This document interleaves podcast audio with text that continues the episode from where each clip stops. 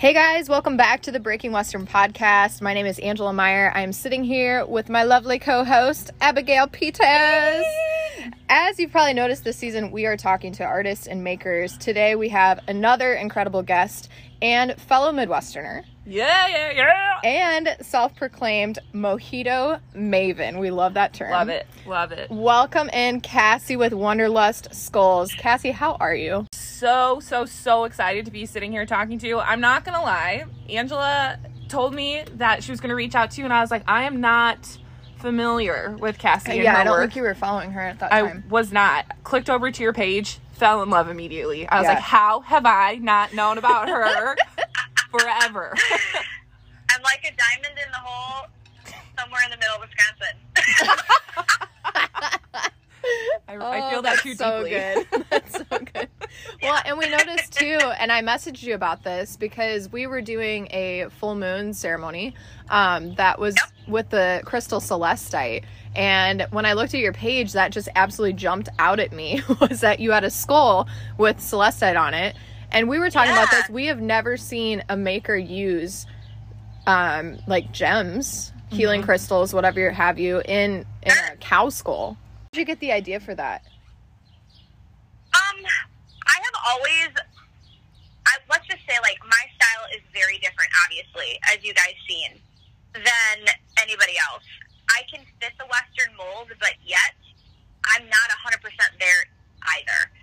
When it comes to the stones that I use, I just had this random idea one day. Um, I kind of personally prefer rough cut stones over the polished cabs, Mm. although I have used polished cabs many times, mainly turquoise and spiny oyster. I just thought there was something really romantic about taking a beautiful rough cut stone from the earth and pairing it with a skull, which is about as natural as you can get, and putting them together. Oh, wow. And I don't even know where I got the idea, but it just came to me one day, and I was like, you know what? I'm going to tackle this. I'm going to see what happens, and I'm just going to do it. The thing is about working with rough cut stones is that they truly don't fit together. Mm-hmm. So it, it can be really challenging. really challenging. Some days are great, and I'll gather a whole bunch together, and I'm like, all right, you know, we're going to set these out, see how they look, and they'll fit together perfectly. Sometimes it takes me like over a week to find that Mm. perfect setting, that perfect pairing, so that they just fit together and somewhat make sense, considering they weren't ever meant to fit together. You have to figure out how to make them work. Oh, that's cool. Um, but I just, I just find it really romantic, a little bit on the badass side, somewhat rugged, a little bit of feminine. Like there's so many ways you could say that it looks. It just looks really dang cool together.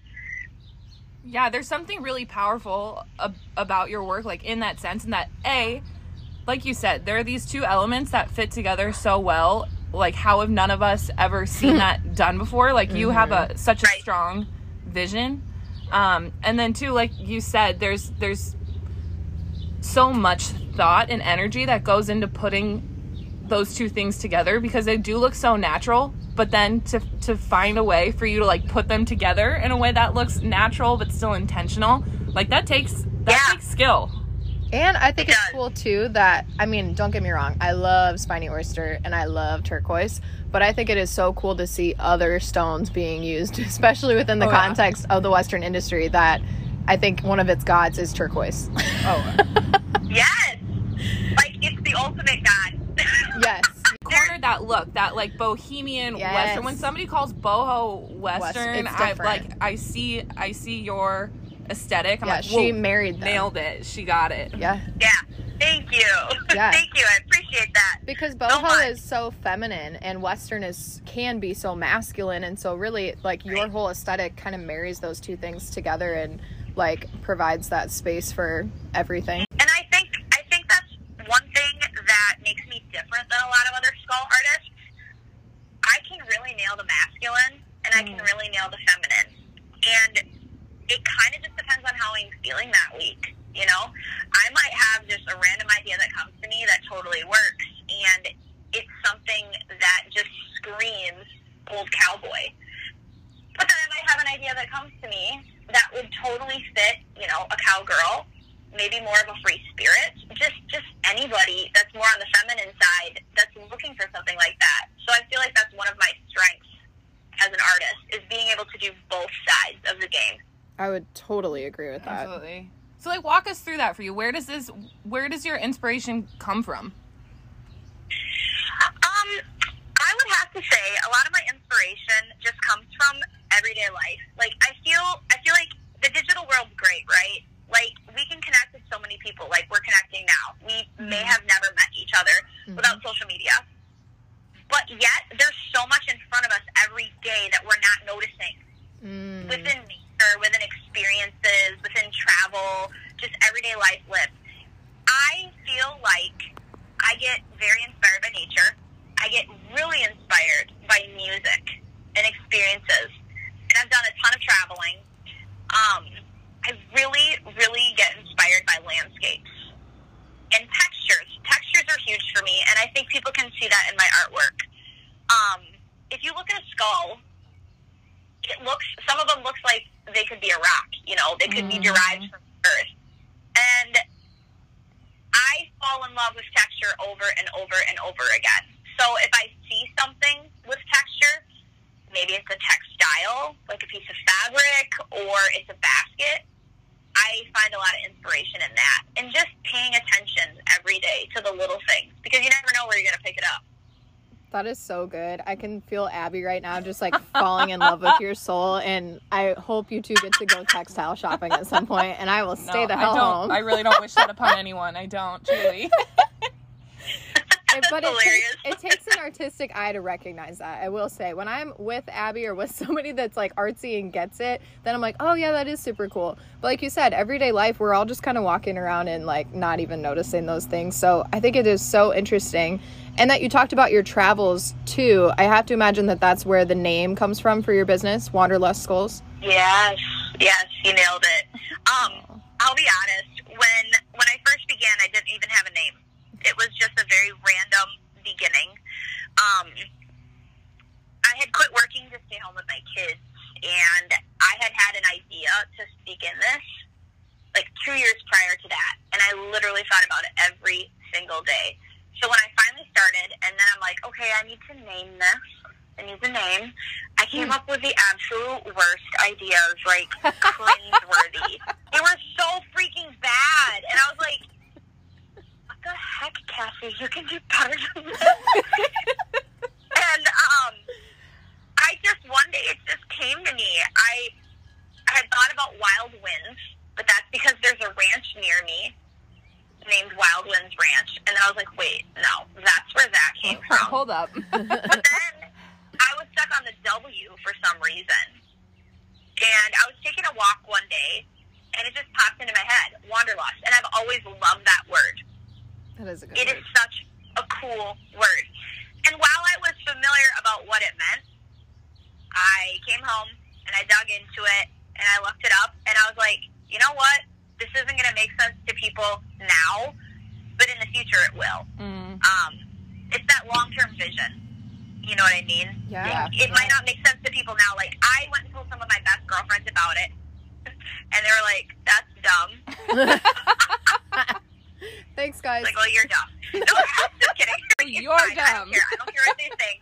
I'm going with it. And um, I just, I, I, what I want is people to get them and also feel inspired. Feel inspired to go on an adventure, to live life, um, to find joy, things like that within buying a skull from me. So go get lost and do something with yourself. You know, find yourself wanderlust. God, that's so beautiful. God. I I feel that really deeply. I think like especially in the Midwest, that's not something that's kind of naturally cultivated within people to be like, get out there, go travel, experience the world. Stay Like, home and have oh, babies. Oh no. Yeah. So how, I I was always enthralled with travel as a child, and you know, probably kind of like you guys. I grew up around farming, so my dad mm-hmm. was a dairy farmer, turned construction worker, uh, owned his own construction business. But then we always had beef around um, crops, and my grandpa had still had a dairy farm for quite a few years. So I was always around that, but I just wanted, I just wanted to go and I wanted to travel and I wanted to explore. And I think where it really began was when I was 12. My mom's sister lives out in California, and my mom sent me out there for the summer. And after that, I was like hooked. I just wanted to go somewhere. And I didn't get to travel again until I was 18. And from 18 to 22, before I had my son, I went on so many adventures. Was solo travel, and I just got hooked. um, I mean, you can't not go anywhere and just find something to do. Like, there's so much to do in this world and with Preach it, sister. and I, I, I really wish, I really wish I could get up and go somewhere right now, but obviously, Don't we Yeah, all? I heard that. yeah. And I should probably stay home and teach my kids all the things they're supposed to be learning. So there's that. Small um, details, really. yeah. right, right. But yeah, I What just did they say? Travel is the best teacher. Right. I think they say that. It is. It is. I just, if I could go and take off, you know, once a month or even once a week, I probably would. What are some of your favorite places that you've traveled other than California? Sedona, Arizona. Yes. one of 'em. Yes. I absolutely love Sedona. I love Texas. Like, I would live in Texas. I've been there, oh my gosh, like four or five times, I think. Um, I actually loved Idaho, and I really loved Utah. Got like a, a little desert And- scene over here. yes. Yes, and I've been to both the western and the eastern side of Mexico. Hmm. And I think the western side of Mexico kicks the pants off the eastern side Heard every it day. here first. There it is. Seriously. So if anybody's listening to this and you want to go to Mexico in the future, when they let us leave the country, Right. go to the western side. Western side. All right. Travel recommendations. There's just something so much more magical about that side of Mexico than the eastern side. Um, but I've driven, I've taken many road trips on my own. Like last year, the longest I drove on my own was to Texas, and that was like a 23 hour drive. Ooh, Yeah. And I just did it by myself. That's You a go. rough Here. drive that too. is, yeah. We know that drive, and you're tacking on more hours. Yeah. Exactly. exactly. Well, based on your travels, we could all totally hang out and travel together too. Just just throwing that out there. It'd be really fun. Yeah, for It's sure. only like a couple extra hours for us Yeah. to swing up through Wisconsin. There you go. When you're Back driving for like 20 some, what's two or three more? It doesn't matter. It, yep, for sure. What's the difference? So I'm imagining you, Cassie, just riding in a car, looking around you, absorbing all of the things that you're seeing. And this is before you started off and were a business owner, before you were a mother, before you were all the things that you identify with now. Describe to us that calling that you felt to become an artist and to really pursue that passion. Honestly, I ignored it for a very long time. A very, very long time. Um, I was always that person that was really creative. Um, it came easily to me. And sometimes when you're really artistic or creative, you grow up hearing the same crap that is still said today to a lot of people, unfortunately, is that artists are broke. Artists are starving on the street. Mm. Artists never make money. It can be a fun hobby, but you will never good money doing it. Like, that gets told to so many people too many times. Too many times over. And too many people that are artistic hear that way too often and it just sinks in. And honestly, that's what happened to me. Um, I went to college for agricultural business and science technology, and I went to college for marketing. Nothing that had to do with art. Not cow skull degree. That's not. None of that. certificate No. in that or anything? Nope. So, and I and I never took art classes in high school or anything. I always loved drawing. Um, I was the kid that made all like the homecoming banners. You know, just I did all those things. But when I quit working, I had already thought about doing this, like I said earlier, for two years, and I had made, which I still have, the first skull I ever made, I had bought it at a thrift store. I think it was like 20, 25 bucks. Super, duper cheap. and I purchased it. I'm like, oh my god, I am going to do something with this. Like I don't know what I'm doing, but I just spent twenty five dollars on it, so I'm gonna do it. Yeah. So, you know, with the inspiration of my husband, because he's a total cowboy, I was like, I'm going to make a skull for our house, and it's going to be so Western. It's going to be cool. and I go on Pinterest, and I'm like, ew. If, I didn't like anything. I didn't like you anything. I was. I did. And on Google, I'm like, what is this? You know, and to each his own. Everybody has their own style, but nothing I was seeing I liked. Nothing. Mm. So I was like, all right, you know, think deeper about this. You can do something. So I ended up deciding, ended up thinking about in my head what I was going to do, and I just did it. So I got it done. And I had people that would come over and they're like, that is so cool. Well, the minute I'd done it internally, I kept telling myself, you could do this. You could do something with this. Mm. But did I want to? No, because artists are broke and artists are starving and artists never make Mm. money. And it's just a cute little hobby. Wow. It's not a Wow. It was a very hard summer. I've always been a really hard worker. You know, I was the kid that was milking cows before school in high school, milking after school, had a weekend job, you know, all the things, really busy. Just becoming just a mom was very hard for me. And I was pretty depressed. Um, I never went and got any help for it. I, you know, I, I wasn't ever told that I had depression, but I just could feel it. So I finally put some feelers out, and I found three skulls. So I got them, and I was like, "All right, now you have them. Now you got to do something with them." And it was summertime. It it was the middle of summer. I see, that was it's going to be four years ago. So Colton was five, and Lane was three, and they just played outside, and I literally spent two days working on these skulls, and then I just took pictures of them and put them on my personal Facebook, and I sold them all within a couple days Wow. and for way too cheap. like, You were I learning. maybe made five dollars. I don't know. Um, and so I was like, all right, now I got to find more. And so I found some more, and then I did it again, and then I did it again, and I did it again, and I'm just kept innovating and allowing myself to make what I wanted to make, and not do anything that had to been done before. Not the traditional Western decorated skulls. Um, you know, like the over bedazzled, over decorated, or even like the hand painted ones that are super intricate, or maybe even have a scene on them. Like that Mm. just wasn't my jam. I didn't want to do that. And because I've stayed true to that, I think I've really turned a lot of people onto the idea of that more modern Western bohemian look and how it can be way more timeless than some of the other pieces can. I think uh, you are s- such a powerful example of someone who was told no or kind of discouraged left and right and stayed true to this not even like at that point it sounds like not even a strong vision you had but this strong feeling. And you, you held on to that even when like you were trying to come up with a name and your friends laughed it off and said like that is dumb. And you're like um maybe but i'm gonna do it.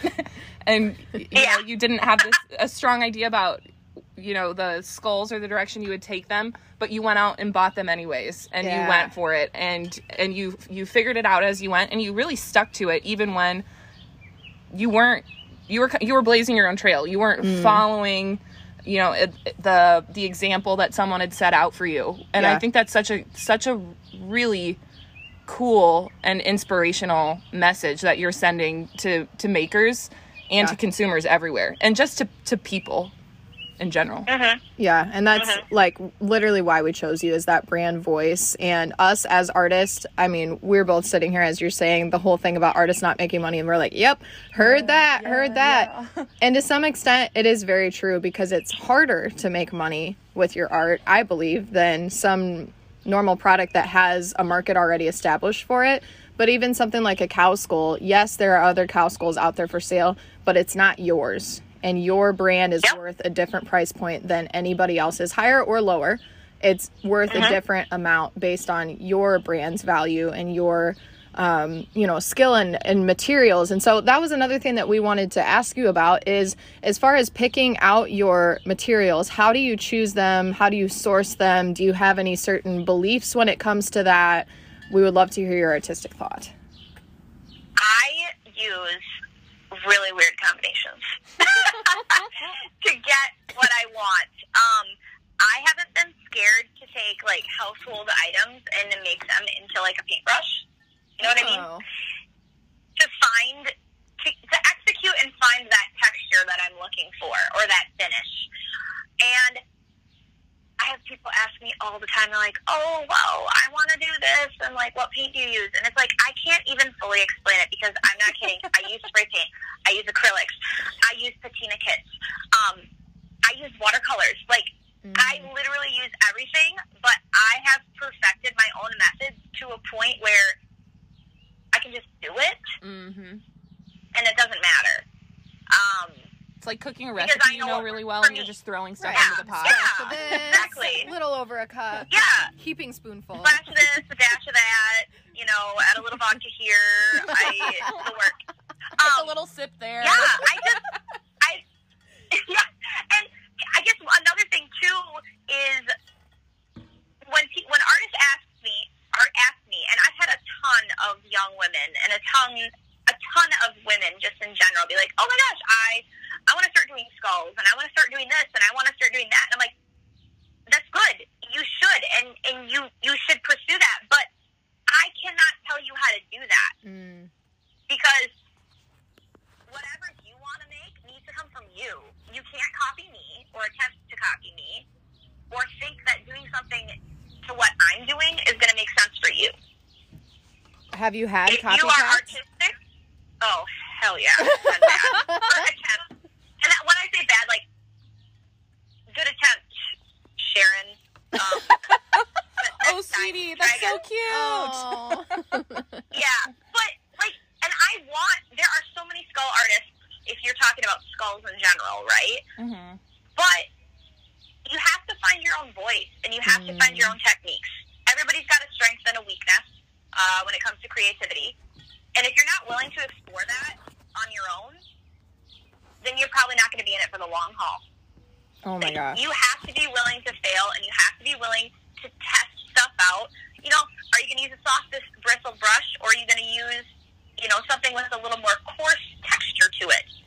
You've got to figure all that out on your own. Like somebody can't guide you through that if you're going to be a true artisan. Yeah, Oh, That's hell how yeah. I feel.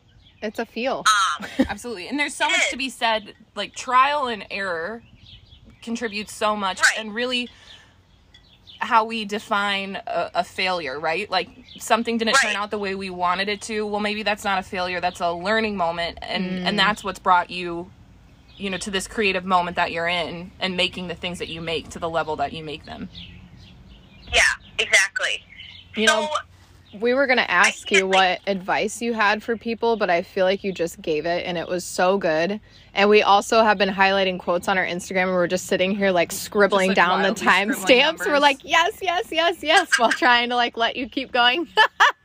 yeah. oh goodness, sorry. I, I talk fast sometimes. no, it's No, so no. good. It's so good. because really that's what this comes down to is that like i think we we spoke a few weeks ago to harley from dancing cactus designs.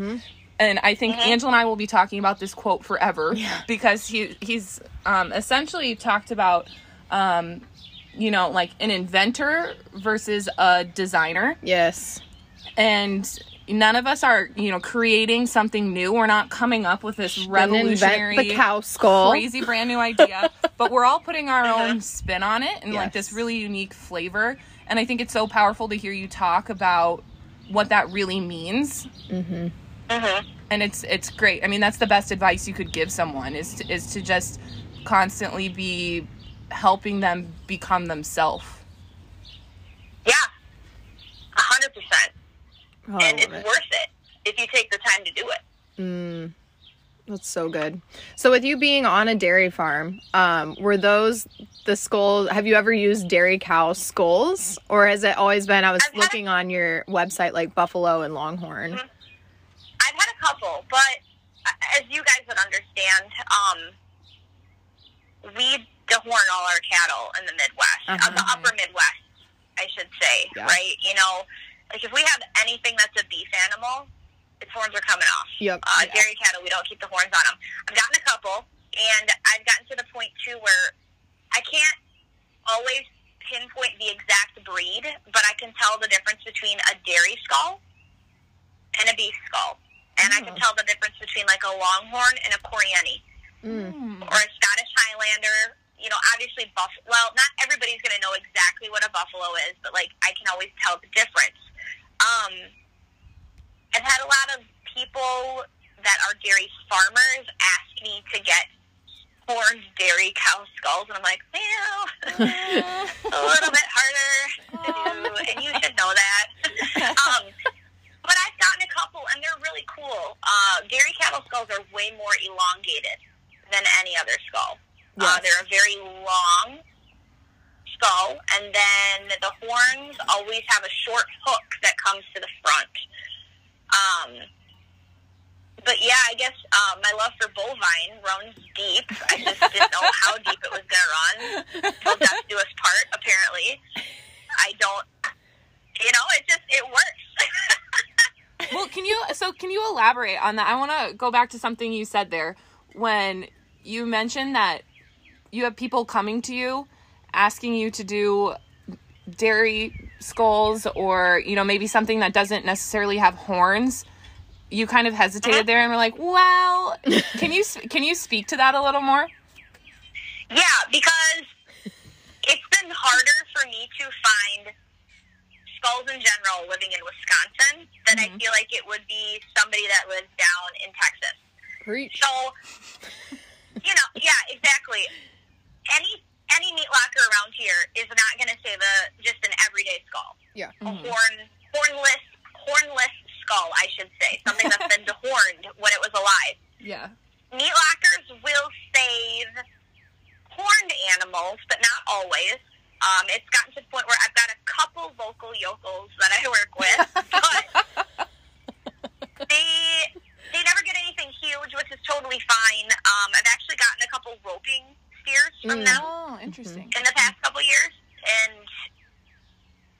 but to find something that does not have horns, that's a different game yeah unless it was your show cow and you Mm. saved her skull. and dirty here and going straight to the source you're not buying like a pre-cleaned It's not bleached. Skull. It's not. Oh, oh, did I forget to mention that? We're like, like uh, Hold on little. a second. You're going to a meat locker right now, really so about me compared to a lot of other skull artists is I am cleaning yes, at ma'am. least eighty-five point seven percent of my skulls To be exact. from death. And I don't know that exact percentage, but that's a very safe percentage fool to us. guess. You know what? We're not gonna prove Yeah. you We're not going to fact check you there. Yeah.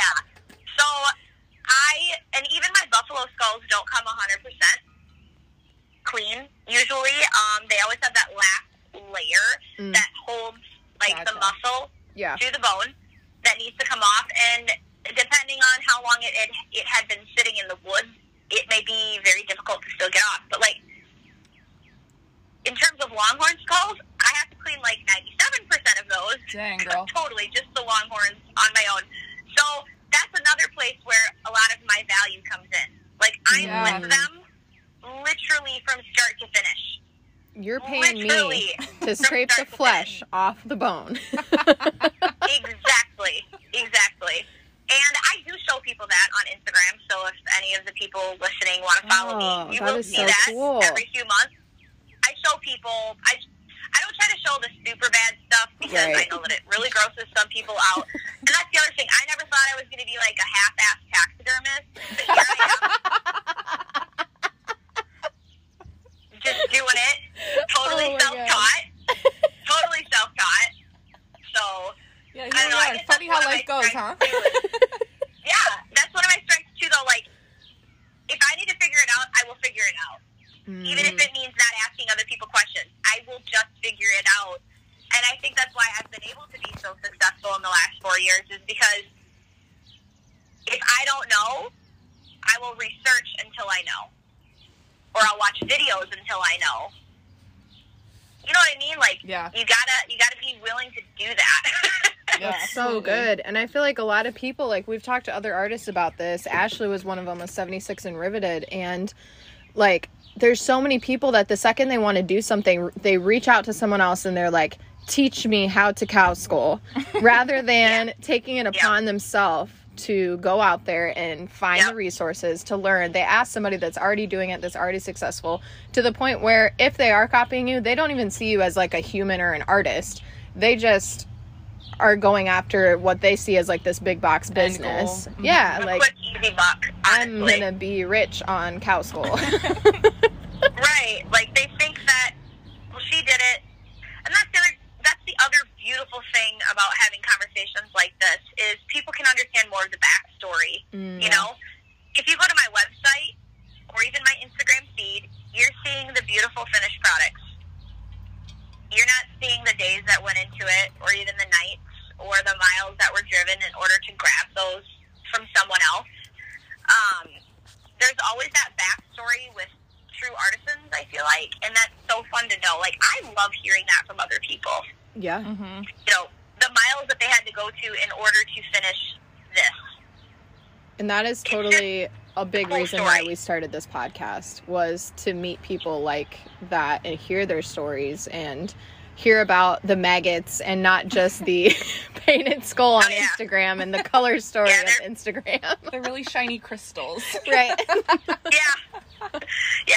My poor husband, he, you know, he's got a strong stomach, but when it comes to the Vegas, it definitely made him gig a few times. Oh my gosh. Well, Fine, just go your own way, honey. and we had already said this before we started because we were so excited for you. But again, congratulations on being nominated for Best Western Maker um, by Rock and W Report. It's just so well deserved already for just the nomination. Um, we're just so proud. That's so amazing. Thank you. I'm I'm very excited too. It is it's a brand new category, so I'm really pumped. I'm really pumped. Yes. And that ends the voting part ends Friday, so Ooh, get on it! Get on it! How do they Yeah. vote? Is it on their website? Yep, you go to the rockandwreport.com, and then there is a tab for the 2020 Girl Boss Awards that you can go to. And there's there's so many amazing women Yes. just even nominated for this stuff with an advocate, you know, Western fashion bloggers, Western Western lifestyle bloggers, like the Horsewomen Awards. There's some really cool people on there. Totally really cool agree. people. Totally agree. And I believe um, that you also had this linked in your your Instagram bio, right? Yeah, I think so. So can you? Right now, I do. Yes. Beautiful. So because I'm not I'm not special enough yet to have 10k, so I can't offer swipe ups to people. Very soon. we'll see if we can get you there. Yeah. oh, thanks. so so Cassie, can you tell everyone how they can find you? yes. So if you just if you love the gram like everybody else does, Oh, we Yes. love you can just go to Wanderlust Skulls, which is W A N D E R L U S T, and then Skulls. And then my website's the same, wanderlustskulls.com. On Facebook, it's the same thing. It's just all around the same thing. So if you Look do one, you you can find the rest. Well, beautiful, Cassie. Thank you so much for talking Yes. to us. Oh my gosh. So great to hear from someone who has an original voice and is really out there encouraging other people to pursue their dreams and and be themselves while they're doing it. So thank you so much. Everyone who's listening, Cassie is just a click away at Wanderlust Skulls on all of her platforms and websites. So again, thank you so much. We'll see y'all next week. Thanks Yeah, for tuning no in to the Breaking Western podcast.